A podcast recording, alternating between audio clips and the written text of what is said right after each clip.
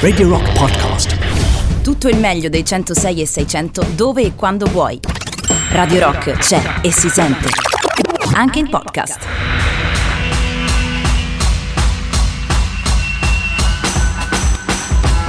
Mezzanotte e 8 minuti in questo che ormai è venerdì 25 giugno 2021. Io sono Jacopo Morroni, davanti a me c'è Fabio Perrone e siete collegati con Art Rock Camomilla, la trasmissione che vi porta dalle braccia di Matteo Strano a quelle di Morfeo sul filo del racconto. E oggi, mio caro, mio caro Fabio, abbiamo una puntatina un po', un po', particolare rispetto alle solite, perché ultimamente ci siamo molto fermati a raccontare storie di uomini, di singole persone, biografie.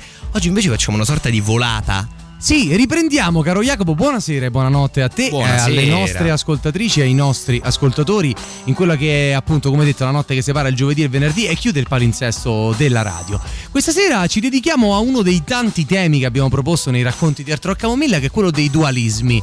E diciamo così, facciamo una grande volata nella storia della musica contemporanea e dedicandoci appunto a una diatriba, a, come dire, a un conflitto sempre esistito fra due dei principali nomi della storia del rock. Ma non sveliamo troppo come tradizione degli ascoltatori, magari ci gustiamo un brano e poi rientriamo direttamente con il tema. Sì, lo facciamo, lo facciamo, ci gustiamo un brano e in particolare così te lo lascio intuire e fammi anche dire che forse questa è una delle tante, dei tanti dualismi delle tante diatribe che non c'è, che non ci sono in realtà, che è più spesso poi nella testa dei fan e degli appassionati che nei diretti interessati. Che dei musicisti. Intanto apriamo con Europa.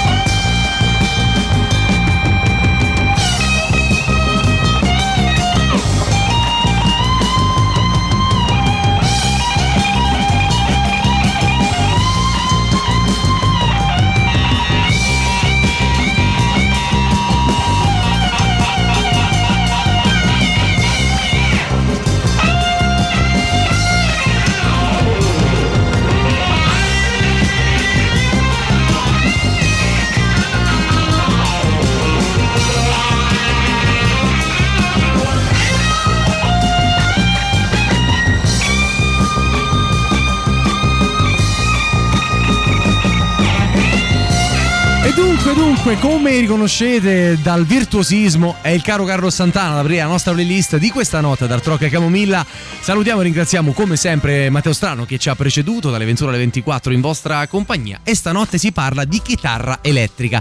Di chitarre elettriche e precisamente ci addentreremo tra non molto nel focus che è il dualismo costruito in parte ad arte tra Fender e Gibson, i due principali, senza ombra di dubbio, marchi di chitarre elettriche nella storia del Novecento. Tutti i riff che abbiamo nel cuore, in qualche modo, sono da assegnarsi quasi sempre all'una o all'altra grande casa produttrice, Jacopo. Sì, è un dualismo che c'è stato sicuramente nel senso commerciale e poi è diventato un qualcosa di prettamente folcloristico, se vuoi, in qualche modo. Cultura con, popolare, dai. Sì, di cultura popolare, cultura rock popolare, divisi moltissimi in, appunto, in, in vere e proprie scuole eh, di pensiero, lo dice uno che ha a casa una maglietta con scritto Fender Church sotto, cioè io addirittura fonderei una chiesa. Però Fabio, se vuoi, iniziamo a introdurre la cosa perché la nostra storia Come parte da lontano. alla chitarra elettrica, quindi eh sì. quali, diciamo così Qual è stato il, il, percorso, il cammino della chitarra fino alla chitarra elettrica? Da, da, quando diventa uno strumento utilizzato anche nella musica classica, no? Sì, in, in, in linea massima sì. Eh, appunto facciamo questo percorso partendo proprio dalle origini no? di Fender e Gibson e quindi anche un po' dalle origini dello strumento. Lo strumento chitarra, senza andare troppo nell'antichità, è questo. Eh, in realtà indica fino a metà 800 per la verità una classe di strumenti, se vogliamo. Una, una terminologia di quasi una famiglia. Sì, quasi generica. una famiglia. Ci sono tutti dei cordofoni con un manico che si suonano pizzicando delle corde, con una cassa di risonanza, sono tutti portatili, ma ce ne sono un'infinità di tipi diversi. Anche e perché, la... non essendoci una produzione industriale, sono prodotti artigianali, quindi con una certa variabilità fisiologicamente, no? Sia quello e sia il fatto che le esibizioni, dato che le chitarre sono adoperate principalmente eh, nella musica popolare perché suonano troppo basse, non possono stare in un'orchestra orchestra o forse un po' di musica da camera. Hanno un problema di volume. Sì, hanno un problema di volume, naturalmente, no? Qualunque chitarra classica anche di, anche di oggi. Erano mh, mm, appunto, non, non, venivano standardizzate perché non c'era la necessità di far suonare 30 chitarre tutte insieme, che devono suonare tutte uguali, con la stessa identica accordatura, eccetera, eccetera. La chitarra era uno strumento che suonava in maniera un po' diversa, anzi, suonava più o meno così, se vogliamo.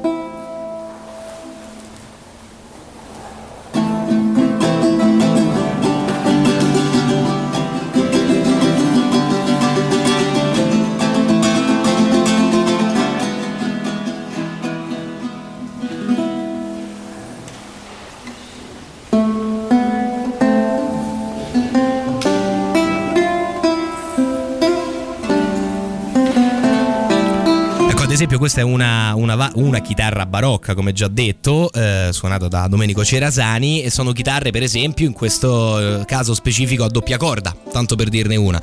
Ci sono a singola, a doppia con quattro corde 5, 6 fino a che sostanzialmente nel 1850 dato che la chitarra effettivamente andava, distrib- andava diffondendosi sempre di più in Europa così come andava diffondendosi una certa musica popolare fuori dagli auditorium per capirci viene perfezionata innanzitutto da eh, De Torres, insomma uno dei grandi liutai conosciuti, lo Stradivari della chitarra, se vogliamo, che fa la prima e pro- vera e propria chitarra classica.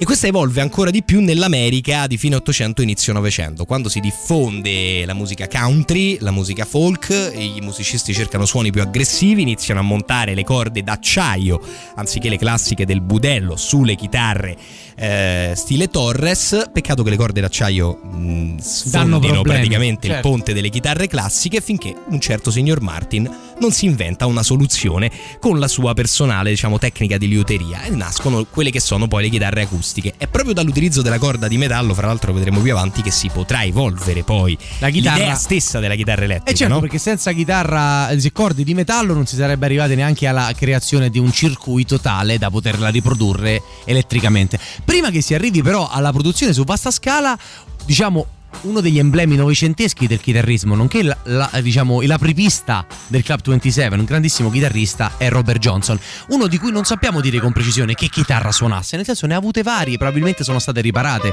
di sicuro non, non sguazzava nell'oro e pertanto avrà avuto chitarre spesso rimaneggiate di seconda mano, però ha aperto la strada della chitarra elettrica nel mondo. a suitcase in my hand.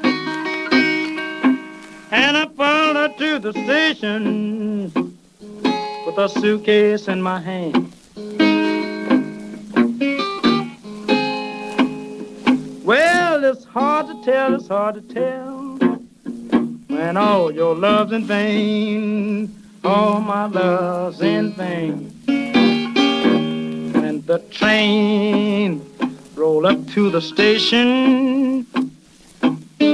I looked her in the eye. When the train rolled up to the station, and I looked her in the eye.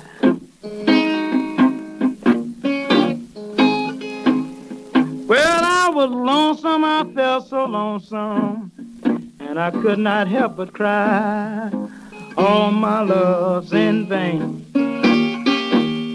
When the train it left the station with two lights on behind.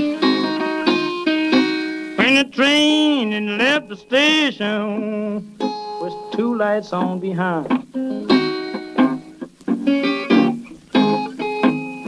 Well, the blue light was my blue, and the red light was my mind. All my love's in vain.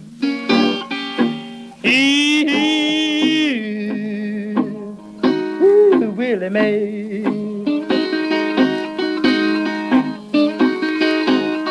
Oh,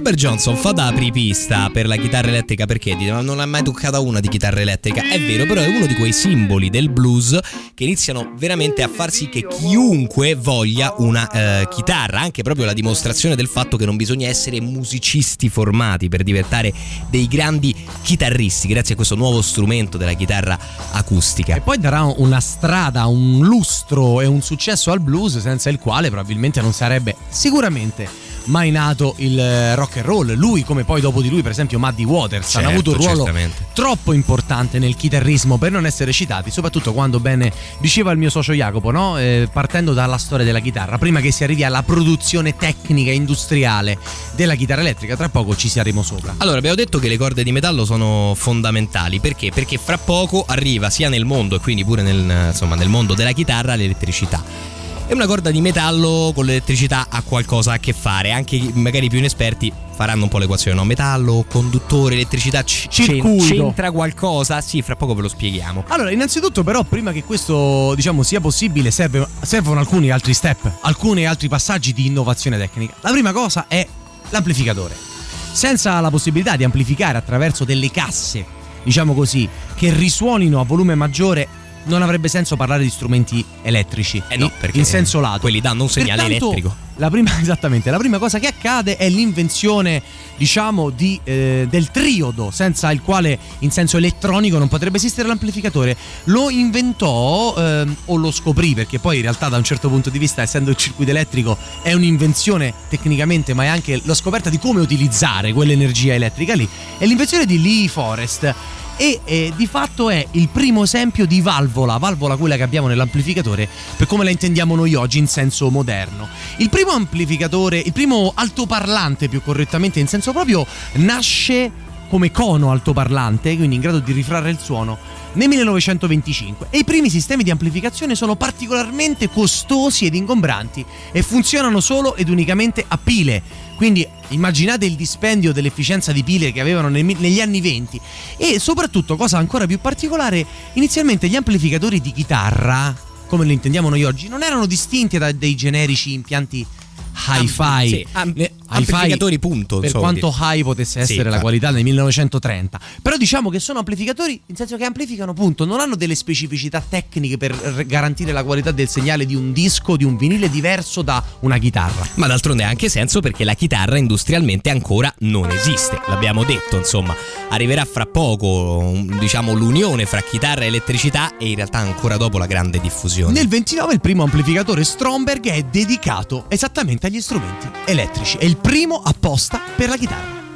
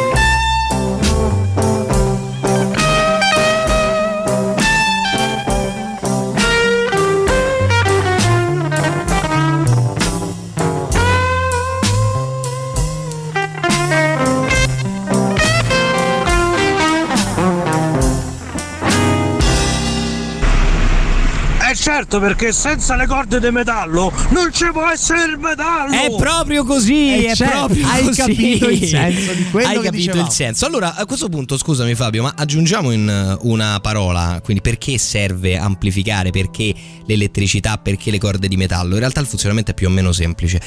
Eh, quello, il, il famoso pick up non è altro che un filo di un magnete, ok? Avvolto intorno a un un filo attorno, avvolto intorno a una bobina magnetica, pardon.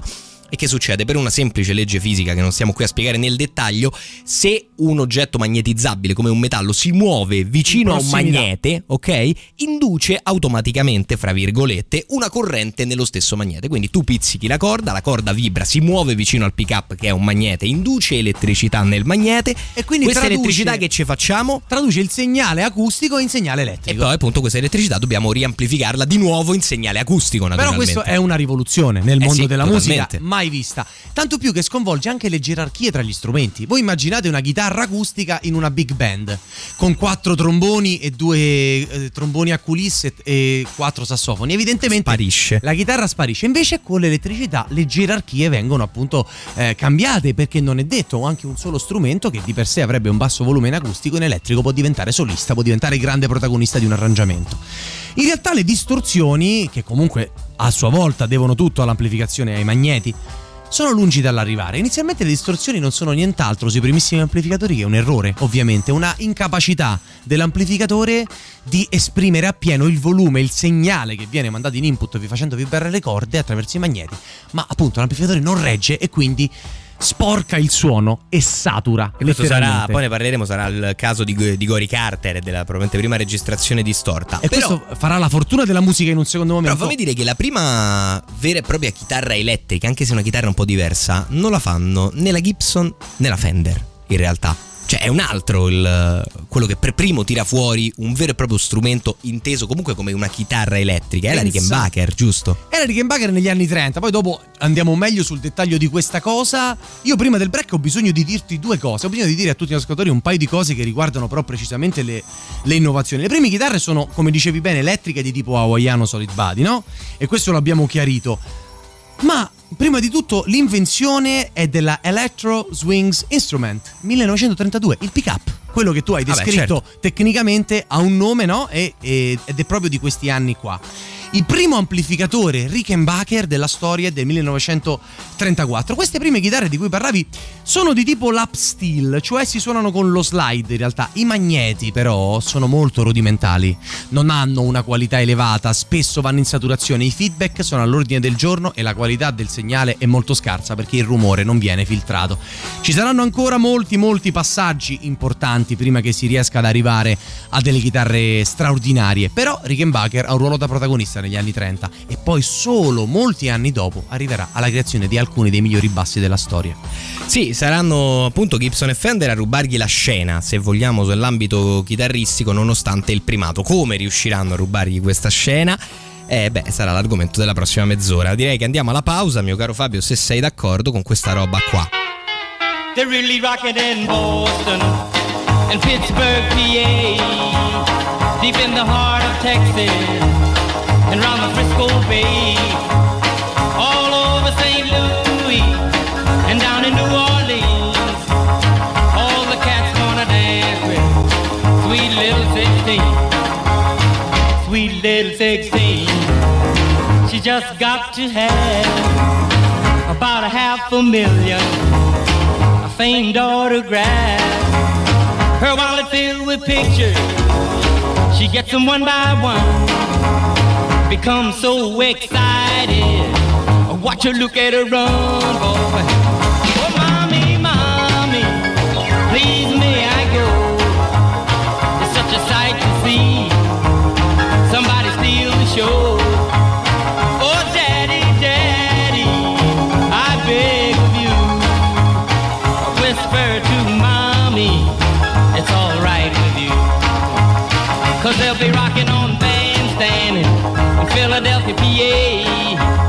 Deep in the heart of Texas, around the Frisco Bay, all over St. Louis, way down in New Orleans. All the cats wanna dance with sweet little 16.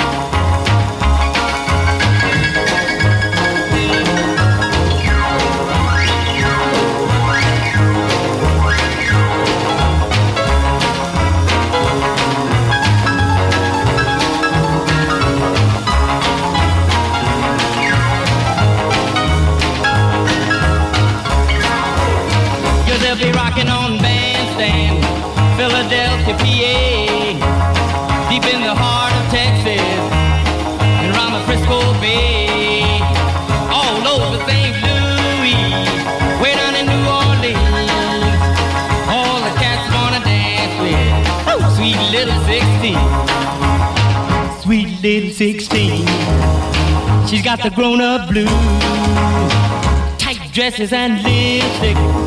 She's sporting high heel shoes.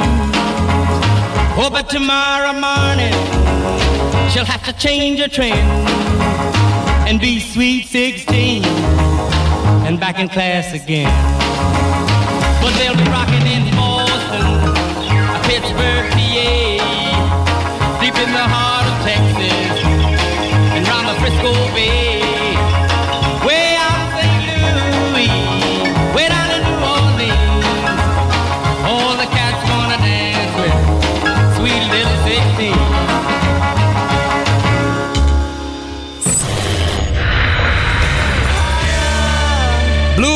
Pastel nelle nostre novità in alta rotazione che potete votare sul sito radiorock.it è mezzanotte 35 quasi 36 è venerdì ormai già venerdì mattina se così vogliamo dire.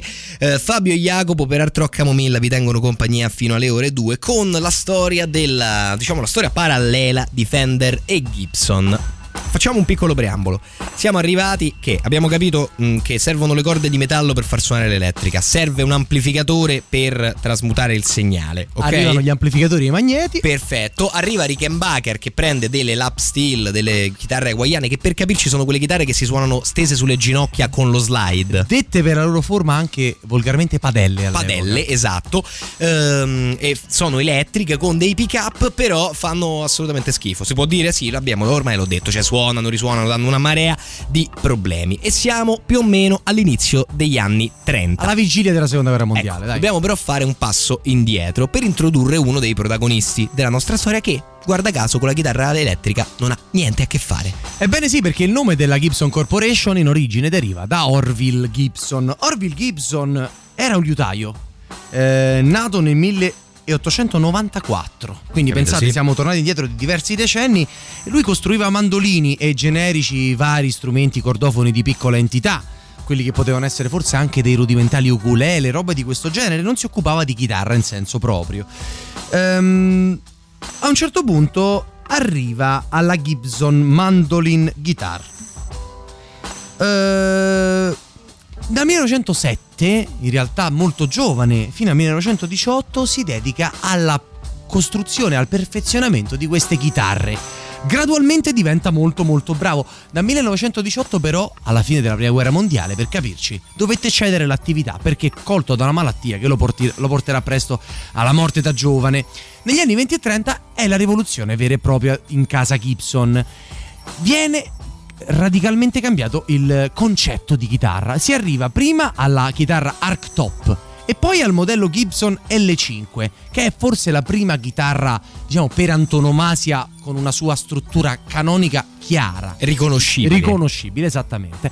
Nel 1952 arriveranno poi le rivoluzioni di Gibson, perché molto è dovuto all'intersezione, all'incontro con un genio, di cui poi dobbiamo parlare meglio, che è Sì. ovviamente Mr. Les Paul, che con tutte le sue difficoltà arriverà poi in realtà a creare il sodalizio finale della chitarra Sì, elettrica. quello per cui poi è famosa la Gibson, anche se c'è da dire che già nel 35 la Gibson crea un modello che è, se vogliamo, una prima vera e propria chitarra elettrica. Non è una lap guitar, non si suona stesa, si suona con la fascia, col- col- con, con le mani, con- come si suonano le chitarre di Normalmente. oggi. Però è eh, ancora a una cassa di risonanza. È una sorta di, no? Hollow ibrido, se vogliamo, sì. esatto. In realtà, prima di arrivare alla Gibson Les Paul, che sarà forse la chitarra per antonomasia della- della- del marchio, ci saranno vari tentativi con chitarre molto eccentriche, particolari, anche diciamo, noi diremmo di dubbio gusto, ma sicuramente di dubbia riuscita, ecco, in quel momento storico. Tra cui vi cito solo la Gibson Explorer e la Flying V, che sono due chitarre che non hanno avuto particolare successo, però a un certo punto si arriva alla ES 335 o la 335, volgarmente conosciuta dai chitarristi. In questo caso però ci spostiamo su Fender per ascoltare i nostri carissimi Nirvana, Fenderisti veri. I'm so ugly, that's okay, cause so are you. Book of mirrors, Sunday morning is every day for all I care, and I'm not scared. Light my candles in our days, cause I found God. Yeah!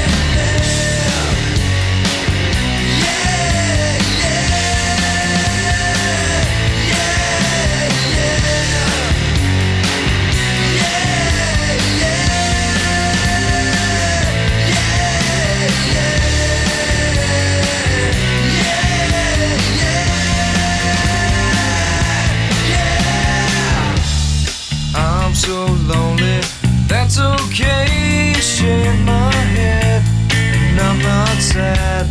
And just maybe I'm to blame for all I've heard. And I'm not sure. I'm so excited, I can't wait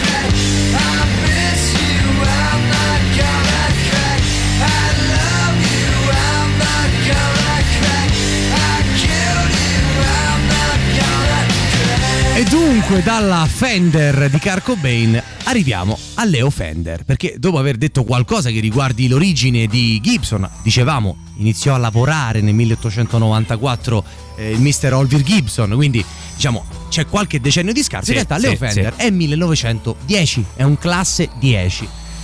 Chi è Leo Fender? Allora, innanzitutto da bambino Cle- Clarence, precisamente Leonidas Fender, poi detto Leo Fender, è un appassionato di elettronica, spippola, gli piace costruire circuiti e già da ragazzo, già al liceo, lavorerà sulle primissime radio alla fine degli anni 20. In realtà lui studiò economia, pensate, e fece nella vita tutt'altro. Prima di arrivare alla chitarra ebbe un lungo pellegrinaggio, per cui passò da riparatore di apparecchi in un'azienda a cavallo fra la fine eh, della guerra e solo nel 47 questa azienda per cui lui lavorava fu ampliata per produrre anche chitarre ed amplificatori. Nel mezzo però, come ricordavi bene tu, caro Jacopo, era stato già eh, messo in condizione, la sua vita lo aveva portato a collaborare, date le sue capacità spiccate, per Rickenbacker. Sì, Sì, Questo sì, sì. farà poi, diciamo, molta della sua fortuna. Senza quell'esperienza non sarebbe arrivato a quelle capacità di, di rivoluzione tecnica che poi hanno fatto la storia della chitarra negli anni 50. Sì, poi la storia della chitarra è fantastica secondo me perché ha un sacco di, di- di- piccole trame eh, fra, fra- fra il, eh, non come dire, fra il tragicomico e il, e- e il divertente. Cioè dalla storia di Orville Gibson, grande genio, innovatore che muore giovanissimo, lascia una fabbrica eh, che comunque inventa la prima elettrica, a questo strano ingegnere come descrivevi qui, Leo Fender, che nel 39 lavora per la Rickenbacker che aveva appena smesso, fra l'altro, per motivi di mercato, di produrre le sue chitarre elettriche, eppure produceva ancora amplificatori per le chitarre elettriche degli altri, principalmente. Leo Fender faceva quello, faceva l'ingegnere elettronico. Come dicevi tu, lui continua a lavorare, lavoricchiare con vari contatti ehm, su, insomma, nel ramo dell'ingegneria informatica e. eh, però noi non lo conosciamo come costruttore di amplificatori, ma principalmente di chitarre. Come nasce questa cosa? E questa è curiosa. Allora, innanzitutto lui ebbe un sodalizio fondamentale, importantissimo con Clayton Kaufman e ve lo cito perché è stato il socio con parte dei cui soldi nacque la prima azienda di Leo Fender. Sì, sì, sì, Senza sì, il perché quale- poco suo- dopo la fine della Bravo, seconda guerra mondiale. esattamente. Senza questo sodalizio, questo diciamo reciproco stimolarsi, anche probabilmente Leo Fender non sarebbe arrivato tanto in avanti. No, anche perché il suo amico Clayton l'aveva proprio preso dice- dicendo: Guarda, secondo me queste cose che tu smanetti, spippoli, sono roba. Hanno- hanno-" possono avere fortuna. E allora lui decide nel 47 di tirare fuori un amplificatore con il suo nome, un, è praticamente l'antesignano del Fender Super, amplificatore famosissimo. Per dare delle dimostrazioni pubbliche di questo amplificatore, spippola e rispippola, si inventa praticamente la Telecaster. Non si chiama Telecaster al tempo, ha un altro nome, Broadcaster. Esattamente. Che è la sua chitarra solid body, la prima elettrica solid body vera e propria, levando le chitarre hawaiane, che in realtà non nasce con l'ottica di vendere chitarre, ma di vendere amplificatori. Peccato che la gente impazzisca molto più per la chitarra che per l'amplificatore fra le due. E la cosa ancora più divertente, volendo andare sul super classico, prima di andarci però, è che Leo Fender non era affatto mai stato un chitarrista. L'unica cosa che aveva suonato in vita sua, pensate, al liceo e per gioco senza grande successo, citofono. era No. stato il sassofono. Beh, come da un non chitarrista venga la chitarra probabilmente più famosa di tutti i tempi. Radio Rock. Super classico.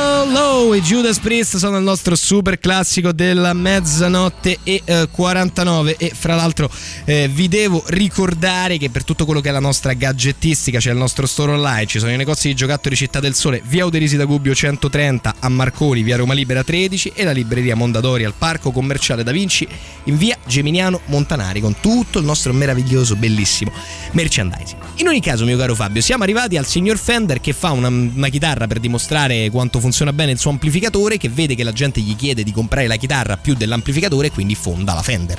Allora, esattamente questo è quello che accade. I due primi modelli, lo dicevi bene, sono la Esquire e la Broadcaster, che però per ragioni di diritti esisteva già una chitarra con questo ah, nome. Sì? Penso. Dovette cambiare nome in Telecaster e si chiama Telecaster, cosa che magari tantissimi telecasteristi o più semplicemente fenderisti magari non sanno neanche. Tipo me?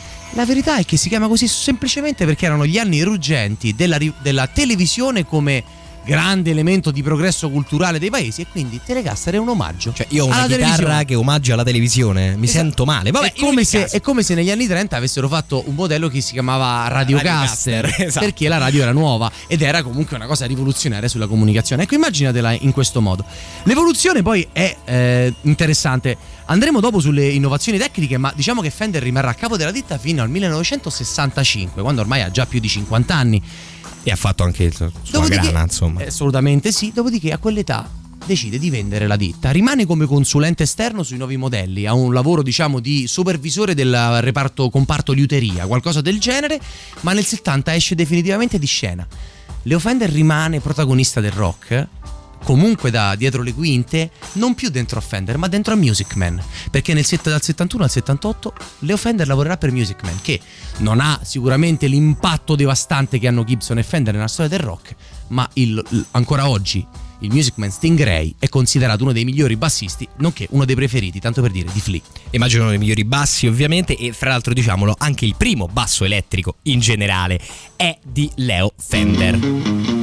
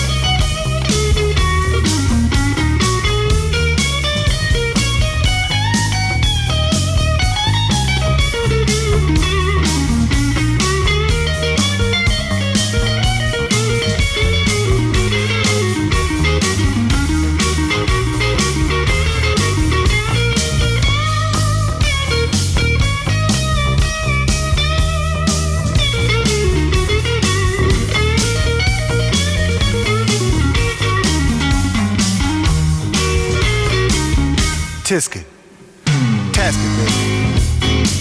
A green and yellow basket.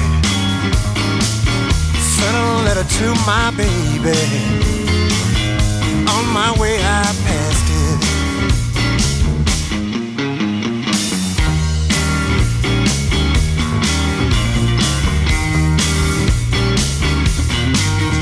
1952 il successo della Telecaster è talmente grande che praticamente le altre case che tentano di fare chitarre elettriche vengono sommerse dal punto di vista economico. Lo stesso caso della Gibson che sostanzialmente non si era mossa dalla sua semiacustica, come si chiama oggi, del 1935.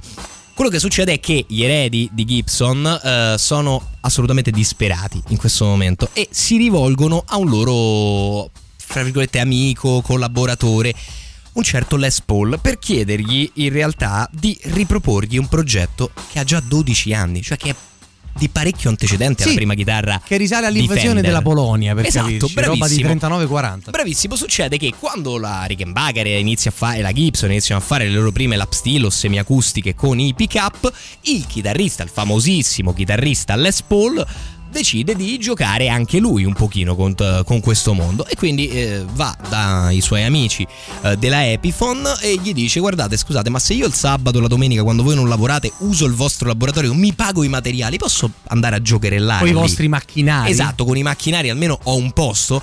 E quelli dell'Epiphone gli dicono: Ma sì, ma perché no? Ma vieni a giocherellare, pagati tutto e lasciaci pulito. Les Paul fondamentalmente quello che fa è rompere strumenti acustici, metterci dei pick up e sentire come suonano.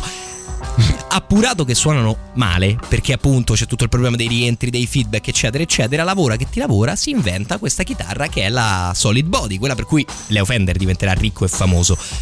La Les Paul. Al tempo non si chiamava Les Paul, ma in ogni caso si mette questa solid body, quindi un ciocco di legno, ok, senza cassa di risonanza per capirci solo con corde e pick up. Va dalla Epiphone e gli dice "Guardate, io ho questa idea", la Epiphone gli dice "Ma che è questa robaccia? Non ci interessa, bravo, continua a giocare". La verità è che eh, Les Paul stava troppo avanti. Stava troppo avanti, esattamente, È, così. è proprio Tanto così. è vero che ci sono voluti 12 anni prima che ciò avesse successo. E in tal senso, quello che succede in casa Gibson in quell'epoca dell'importante. Nel 52 esce appunto la cosiddetta Gibson Les Paul. Dopodiché, come se non bastasse, proprio in quegli anni mettono in Ti produzione. porto, ti porto in quegli anni un attimo. Molto no? bene perché poi George Harrison è uno dei grandi fan di Gibson tra le varie cose. Loro mettono in produzione su vasta scala gli humbucker, che sono una rivoluzione tecnica importante perché riescono ad annullare le ronze che vanno in controfase, quindi di fatto riescono a garantire un miglior rapporto segnale-rumore con questi nuovi pick-up. E questa è una cosa molto importante ovviamente per il destino dei volumi. Da lì in poi la storia della Les Paul è una storia di grande successo. Nel 61 però esce la cosiddetta SG. SG sta per Solid Guitar. E perché ve lo diciamo? La cosiddetta Diavoletto. La Diavoletto, sì, sì, quella di Angus Young. È una seconda edizione rivisitata della Gibson Les Paul, che inizialmente dovrebbe essere una specie di Les Paul 2. Ma Les Paul non approva la scelta dell'azienda. La prova ma non approva. quello Posso che dirlo? fa la prova, ma non approva e quindi decide di non prestare il proprio nome per questa chitarra che viene, diciamo, chiamata SG Solid Guitar, proprio perché lui gli nega questo diritto. L'ultima piccola aneddoto prima di andare a, insomma, alla pausa con un eh, noto brano di appunto eh, insomma, chitarre di George Harrison mi verrebbe da dire è che il pick up che la Gibson inizia, il pick up humbucker che la Gibson inizia a montare per prima sulle chitarre, in realtà è un'altra invenzione di un solista, di un chitarrista che si chiama Junior Barnard, un chitarrista blues che decide di risolvere fatto in casa. Lo fa già nel 1945. Anche qui Gibson ci arriva una decina di anni dopo.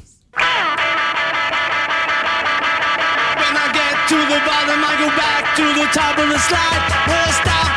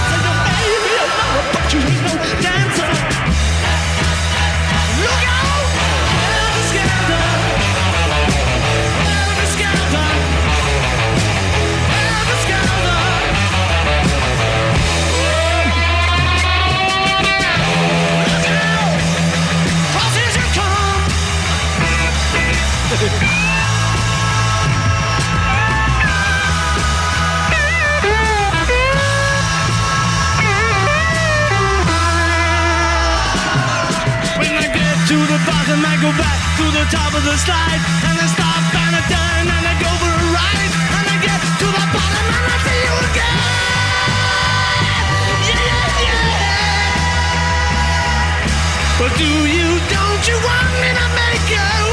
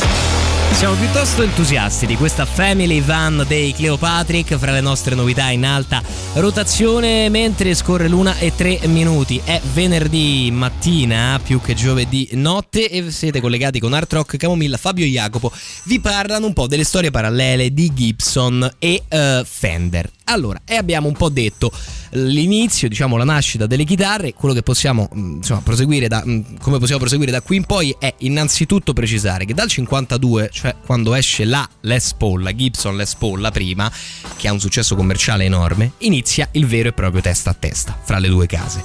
Fender ha avuto il primo successo, Gibson lo ha raggiunto e il testa a testa, che è anche effettivamente proprio uno sgomitare all'interno del mercato, si fa due, su due fronti per le aziende, cioè da un lato si cercano musicisti, ne parleremo più avanti, ognuno cerca di acquistare, fra virgolette, nella propria squadra, nella propria scuderia musicisti che pubblicamente suonino le loro chitarre. E facciano buona pubblicità. Naturalmente, ovviamente, no, le persone le guardano, voglio essere come Chuck Berry, allora mi compro la sua chitarra.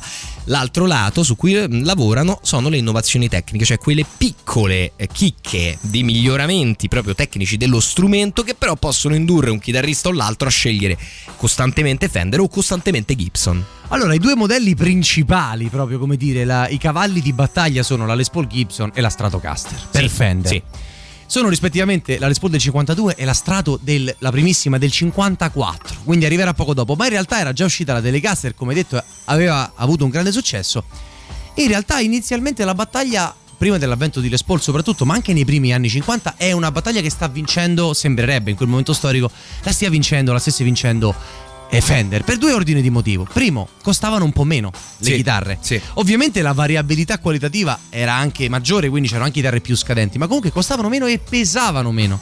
Quindi erano più attrattive magari per dei ragazzetti, dei giovani, dei bimbi o dei adolescenti che imbracciavano questo, questo strumento fisicamente. E che notoriamente non hanno molti soldi. Perché costavano poco, infatti? Innanzitutto il manico e il corpo erano storicamente separati ormai da molto tempo, non esiste più lo strumento totalmente intagliato dal tronco di un albero No, per certo, capirci. certo, Sono certo. due parti distinte, però Leo Fender è il primo che riesce a unirli serrandoli con un sistema di viti a trazione nel legno. Questo accorcia drasticamente i tempi di produzione e quindi di fatto ovviamente i costi. Anziché Questa- una colla con un incollamento difficile, lungo, complesso, mette quattro viti e risolve. Poi parlando delle cose più importanti, come detto, la Strato nel 54 ancora più leggera introduce la leva, che è un elemento fondamentale del rock che garantisce sustain, il vibrato e rende più facile per come è strutturato il corpo di arrivare alle note più acute che poi faranno la fortuna dei grandi soli e dei bending magari in particolare. Ma nel 51 l'altra grande rivoluzione è il precision bass. Voi direte è uno strumento, non è un'innovazione tecnica. Beh, nessuno insomma. aveva mai montato i tasti su un contrabbasso o su un basso. È il primo basso elettrico e il basso per ragioni di frequenze ancora di più tende a soffrire i volumi in un'ampia orchestra se ascoltato in maniera acustica. Quindi tanto quanto lo era stato 15-20 anni prima per la chitarra, l'invenzione del precision bass è una vera vera rivoluzione. E poi Così una chicca, nel 1960 nasce il Fender Rhodes, che nasce dall'acquisizione dei diritti di Harold Rhodes e sarà uno dei principali eh, pianoforti elettrici che faranno la storia poi del rock degli anni 60 e 70. Adesso un grande fenderista, Mark Knopfler, Postcards from Paraguay. One thing was leading to the next. A bit of more than I could chew. I had the power to sign the checks. It wasn't difficult to do. I couldn't stand facing music. There's so many reasons why I won't be sending postcards from Paraguay,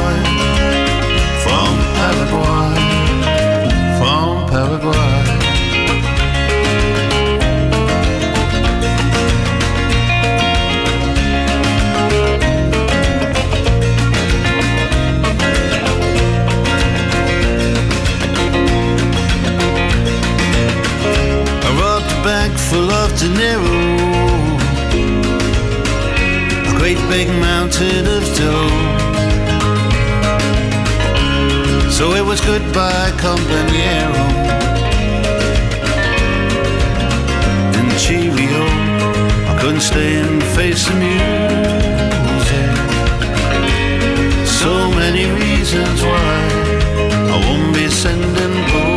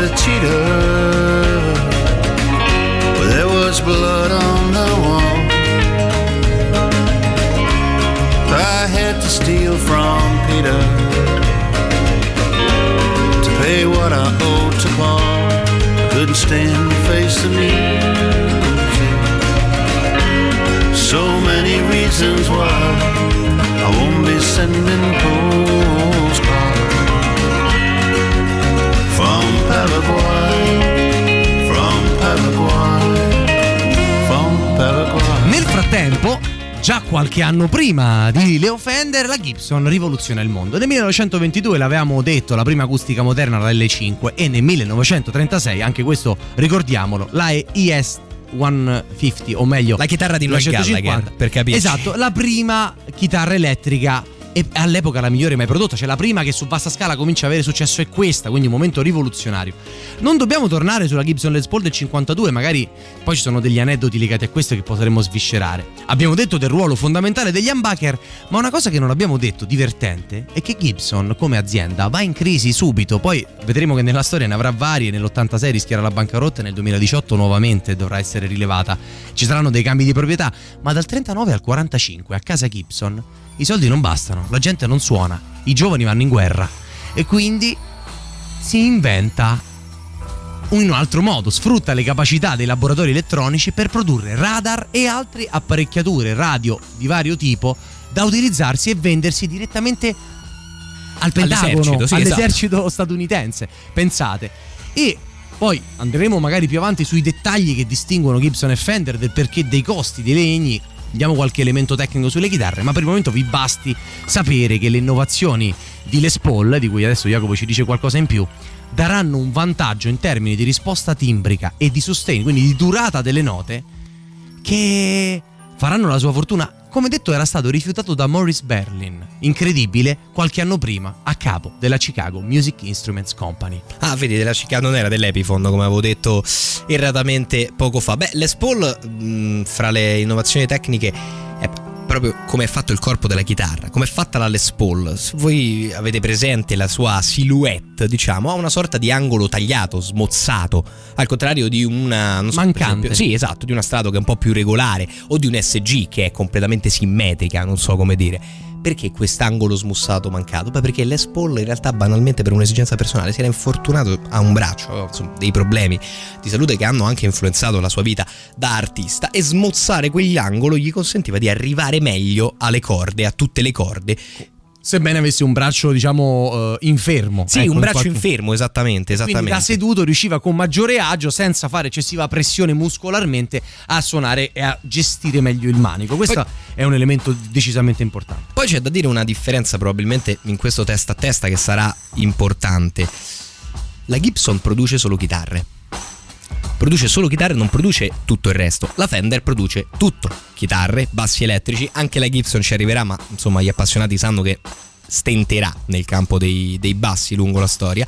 Produce amplificatori per chitarra e per basso. Produce il Rhodes, come già detto, quindi piani elettrici e l'amplificatore per il Rhodes. Sostanzialmente la Fender punta all'omnicomprensività, proprio perché parte dall'idea di un ingegnere elettronico più che di un produttore in senso stretto, liutaio. Chitarrista Esatto, liutaio, sì. Come era invece il caso Di della. Gibson. Quindi alla fin fine è vero che nonostante la Gibson abbia queste caratteristiche, fra poco ne parliamo, piuttosto uniche nel fatto del, proprio di come porta le note, tenderà un po' sempre a soffrire nella storia, tanto che oggi effettivamente se pensiamo a una chitarra, una soltanto, probabilmente la maggior parte di noi pensa a una Stratocaster.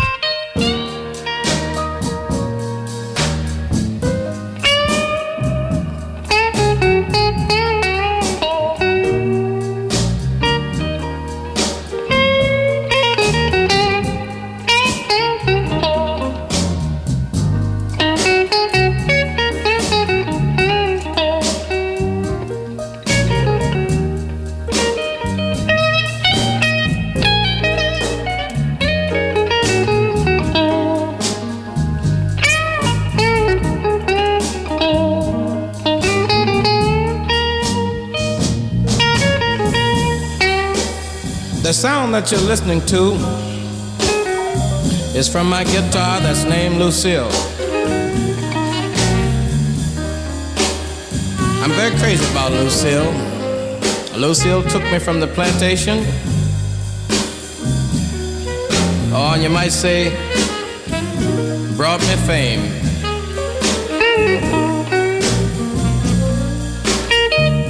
I don't think I could just talk enough about Lucille. Sometime when I'm blue, seem like Lucille try to help me call my name. I used to sing spirituals, and I thought that this was the thing that I wanted to do.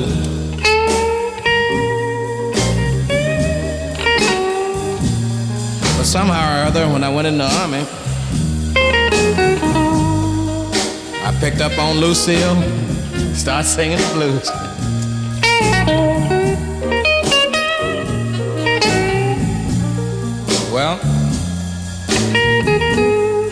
Now when I'm paying my dues, maybe you don't know what I mean when I say paying dues. I mean when things are bad with me. I can always, I can always, you, you know, like uh, depend on Lucille.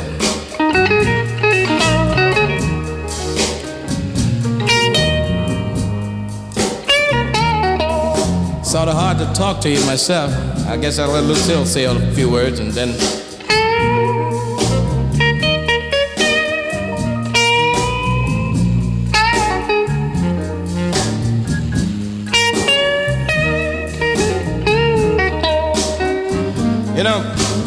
Doubt if you can feel it like I do. But when I think about the things that I've gone through, like, well, for instance, if I have a girlfriend and she misuses me, and I go home at night, maybe I'm lonely. Well, not maybe, I am lonely. I pick up Lucille, and it bring out those funny sounds that sound good to me, you know. Sometimes I get to a place where I can't even say nothing. Look out.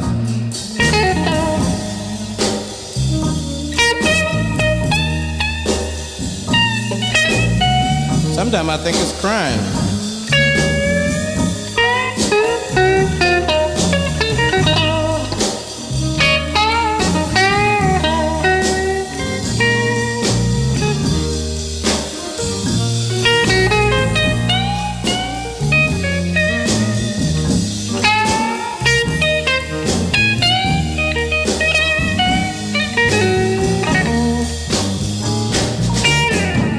E questa è Lucille ovviamente di BB King. Abbiamo scelto questo brano anche perché eh, la, insomma, la Gibson dedicherà un modello a BB King e indovinate un po' come si chiama proprio la Lucille. Ma adesso continuiamo un po' questo nostro testa a testa Gibson Fender. Io vorrei chiederti questa cosa, Fabio, se ti va, facciamo un paio di talk facendo questa operazione qua. Prendiamo le due principesse della storia, Stratocaster Le due Fender chitarre per antonomasia. Esattamente, e Les Paul Gibson e facciamo una sorta di, eh, sai come nei siti di oggi, no? Compare. Andiamo a vedere quali sono le differenze, perché queste chitarre suonano diverse, come chiunque abbia un po' di esperienza chitarristica sa. Tra l'altro la cosa divertente è che entrambe finiscono, soprattutto la Les Paul fuori produzione, è talmente impazza il mito che poi nel 68, dopo quasi dieci anni di interruzione, torna.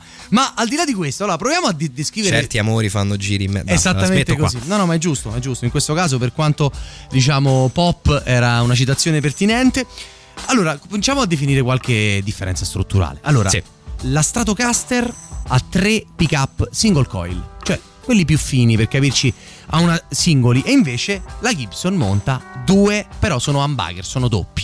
Quindi cambia già così come viene pescato elettricamente il suono. Esattamente. E questo è un primo passaggio. Per quello che riguarda i manici, quindi la parte della tastiera dove per capirci la mano sinistra decide quali note si suonano, la Stratocaster opta, a parità di note, per un manico più lungo. E eh, invece la Gibson per un manico circa un pollice più corto. Sembra poco questi 2-3 cm di differenza del manico, ma determinano molto come vibra il suono e che tipo di frequenze pesca. Di fatto, le caratteristiche che non possiamo non citare sono queste semplicemente. La Stratocaster ha un sustain più breve, tende a decadere il suono più velocemente ed ha un suono più brillante, un po' più acido, un po' più acuto. Invece la Gibson, che è diciamo la chitarra del classic rock, del rock and roll per definizione, ha un suono un po' più caldo, all'occorrenza un po' più cupo, e perché i tasti sono eh, più stretti. Cambiano anche i legni che vengono utilizzati, principalmente Mogano e Toppinacero Gibson e Ontano Frassino invece per quello che riguarda la Stratocaster.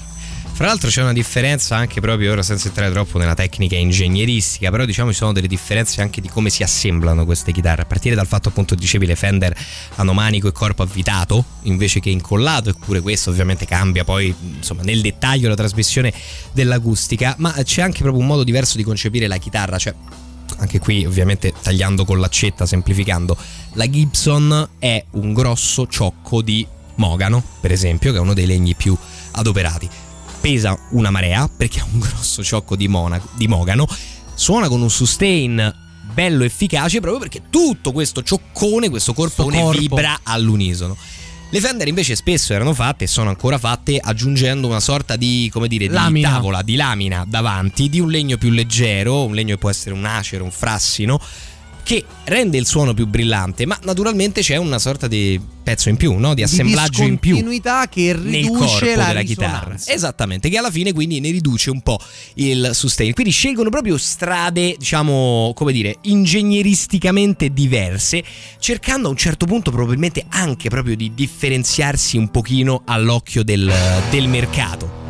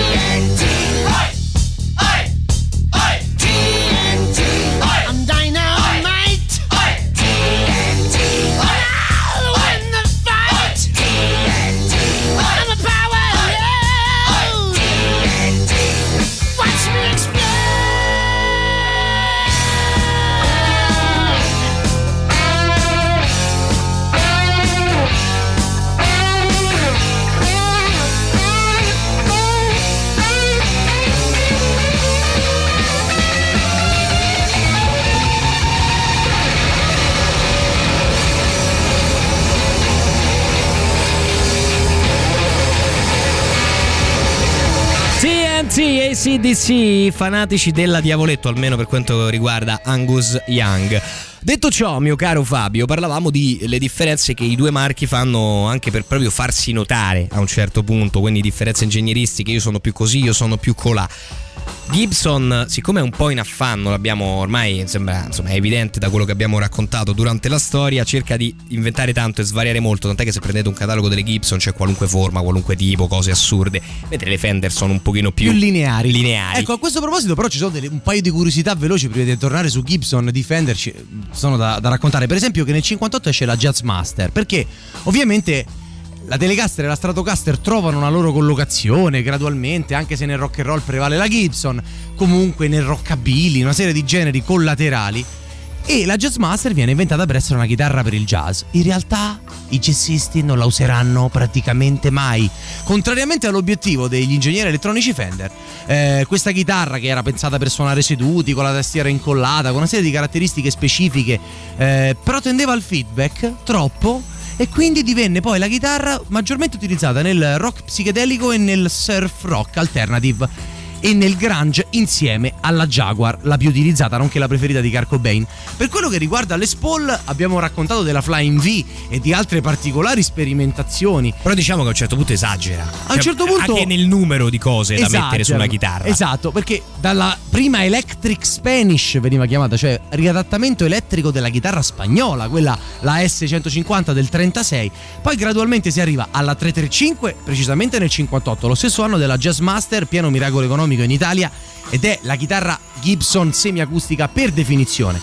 Poi però si arriverà ne- nell'eccentricità, come dici bene tu, caro Jacopo, alla Gibson IDS 1275 o anche EDS 1275 che è la più famosa chitarra doppio manico della storia nonché l'unica ad aver avuto parecchie copie vendute per un motivo molto semplice è la chitarra alternando i cui manici i due manici il caro Jimmy Page dal vivo suonerà molte canzoni delle Zeppelin ma una in particolare abbisognava proprio di questa chitarra ed è Starway to Heaven Ce la godiamo live dalla O2 Arena di Londra fino alla pausa dell'1.30 e poi rientriamo con la nostra storia Gibson contro Fender.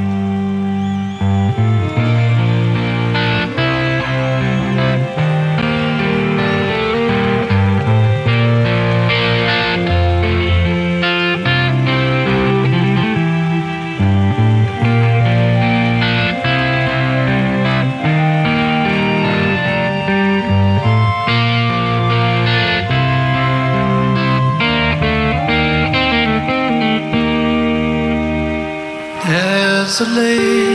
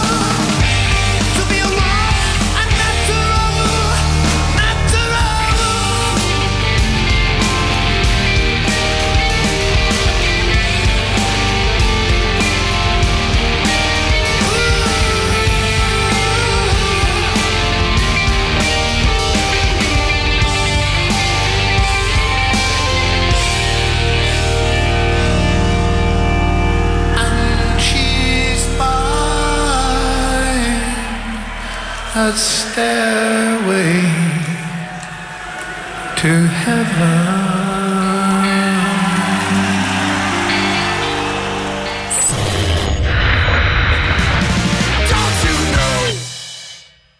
E dunque eccoci di nuovo in onda per l'ultima mezz'ora dopo Descendants e la loro Night Age.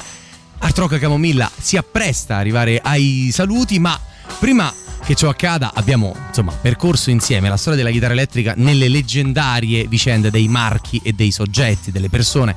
Leo Fender e Orville Gibson e quindi della Fender e della Gibson e più segnatamente abbiamo dedicato qualche minuto alla Fender Stratocaster e alla Gibson Les Paul, le due chitarre forse per antonomasia Sì, tra- nel sì, mondo sì, dell'elettrico. Quali sono però i principali endorser? Quali sono i principali artisti ad aver imbracciato l'una e l'altra per scelta e convinzione e poi sono stati ovviamente sponsorizzati dai marchi stessi nel loro interesse? Beh, ci sono un. Vogliamo provare una a darne dozzina, un, dai. almeno un paio per uno Cioè, per i nostri, ciascuno. i nostri preferiti marchio. Fender e i nostri preferiti Gibson. Vai, Allora, sparami un paio di Fender. Fender Clapton Gilmour, te la dico così, proprio subito. Clapton Facile. Gibbon sono molto Facile per d'accordo, io però ti rispondo senza paura. Eh, Hendrix, Eh, beh, beh, facile. senza eh. paura, Hendrix Però senza e paura. ti direi forse tutto sommato Knopfler, Eh sì, eh sì. ma anche Eh sì, Frusciante, c'hai insomma ragione. sarebbero tantissimi, eh. Beh, allora Ti su direi Gibson, Vaughan. a parte che come senti dal sottofondo ho già deciso che Gilmour l'ho nominato e adesso lo devo, lo devo sentire. Anche perché forse questo insieme a Starwood to Heaven è l'assolo di chitarra elettrica esatto. più iconico della storia del rock, quindi E Gibson io ti direi Slash che nonostante insomma cosa adolescenziale ma a me comunque cioè, continua a incantare come artista e dall'altro lato ti direi Harrison anche se è vero che Harrison forse non è proprio un endorser della Gibson forse non è neanche il più tanto. iconico come chitarrista, più come artista in generale. sì no? sì Come- sì è probabile come uomo del riff. è, è- è probabile E quindi l'alternativa?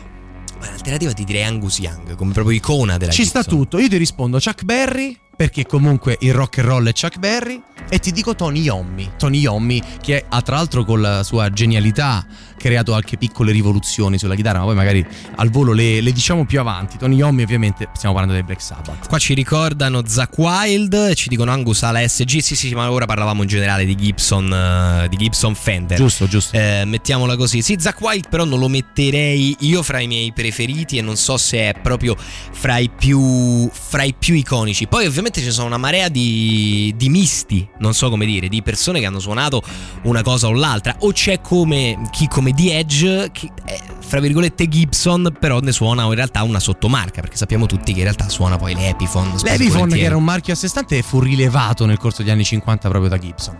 Sì, e allora direi a questo punto, in questa bella nottata, ce la godiamo questa time dei Pink Floyd? E direi proprio di sì, con un solo di quelli Straordinario. veramente del straordinari. grande David Gilmour. Forse hanno fatto la fortuna della Fender, soli come questi, mettiamola così.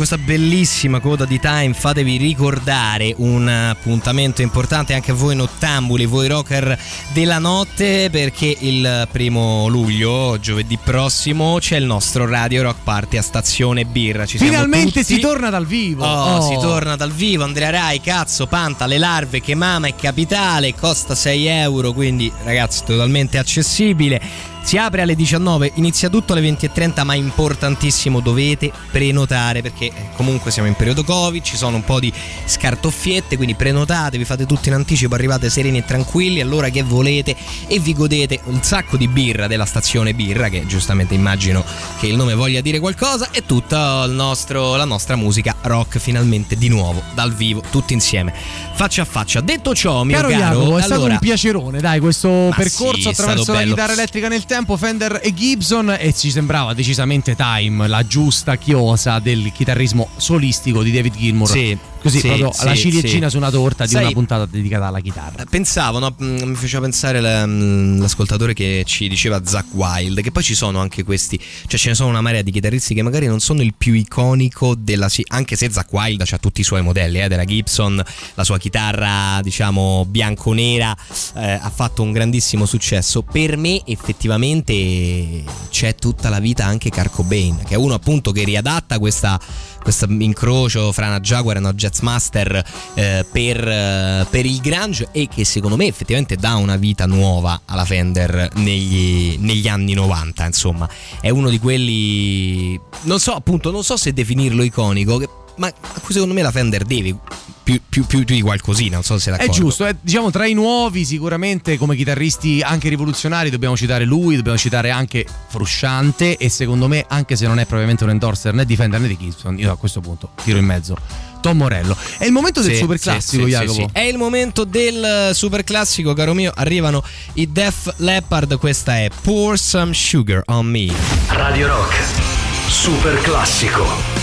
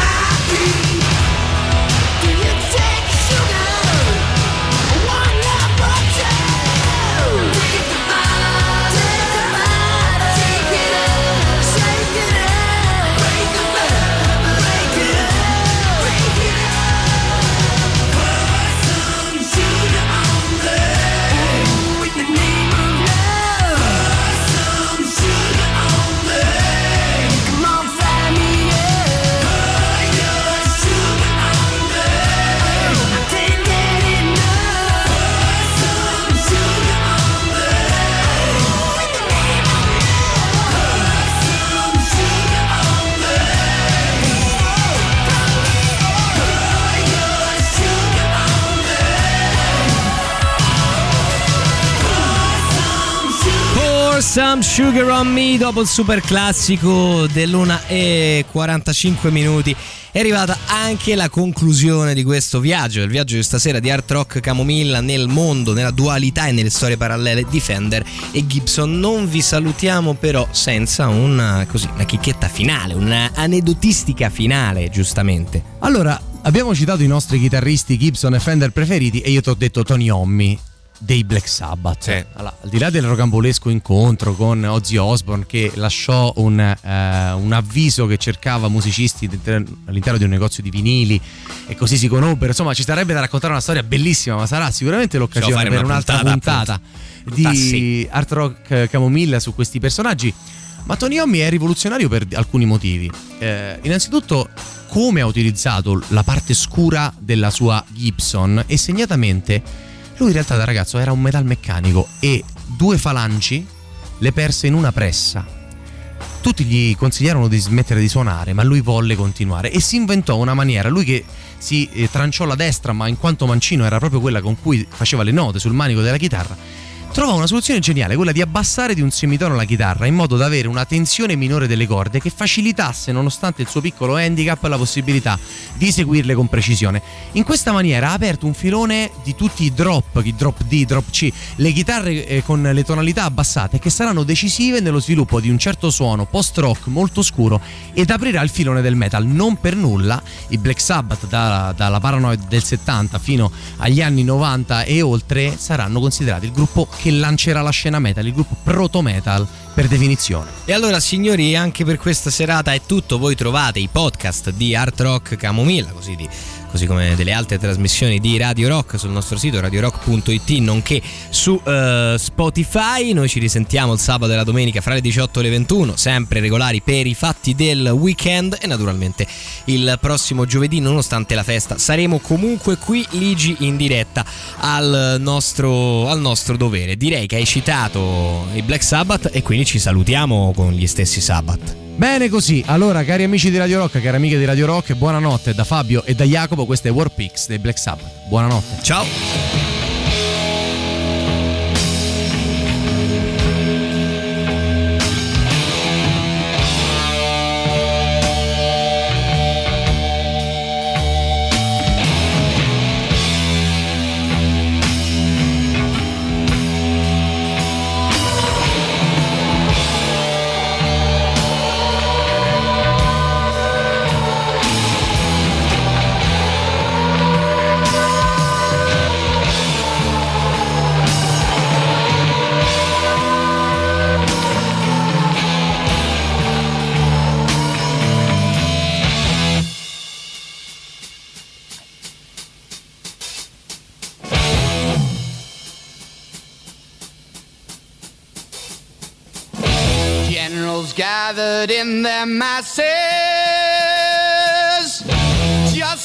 Witches at black masses. Evil minds that plot destruction, sorcerer of death's construction. In the fields of bodies burning as the war machine keeps turning. Death and hatred to mankind, wash my hands. Oh, Lord, yeah.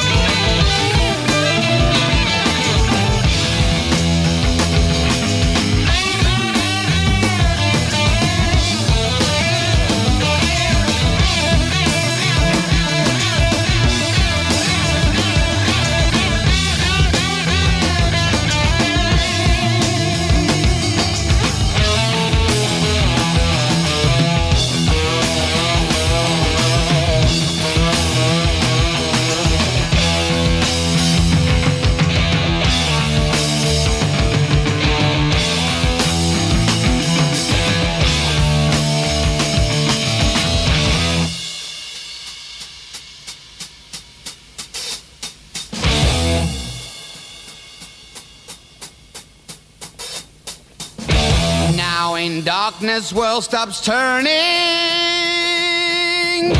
Ashes where the body's burning. No more war pigs have the power.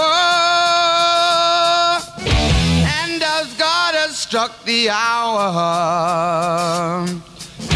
day of judgment, God is calling. On the knees, war pigs crawling, begging mercies for the sins. Satan laughing spreads his wings. Oh Lord, yeah.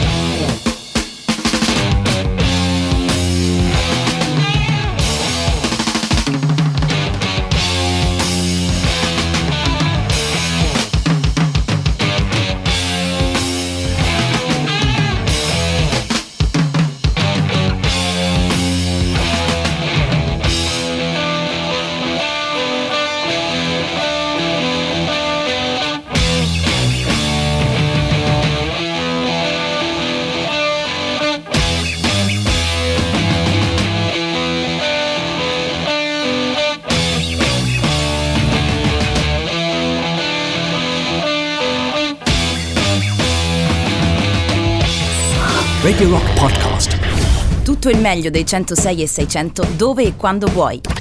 Radio Rock c'è e si sente. Anche in podcast.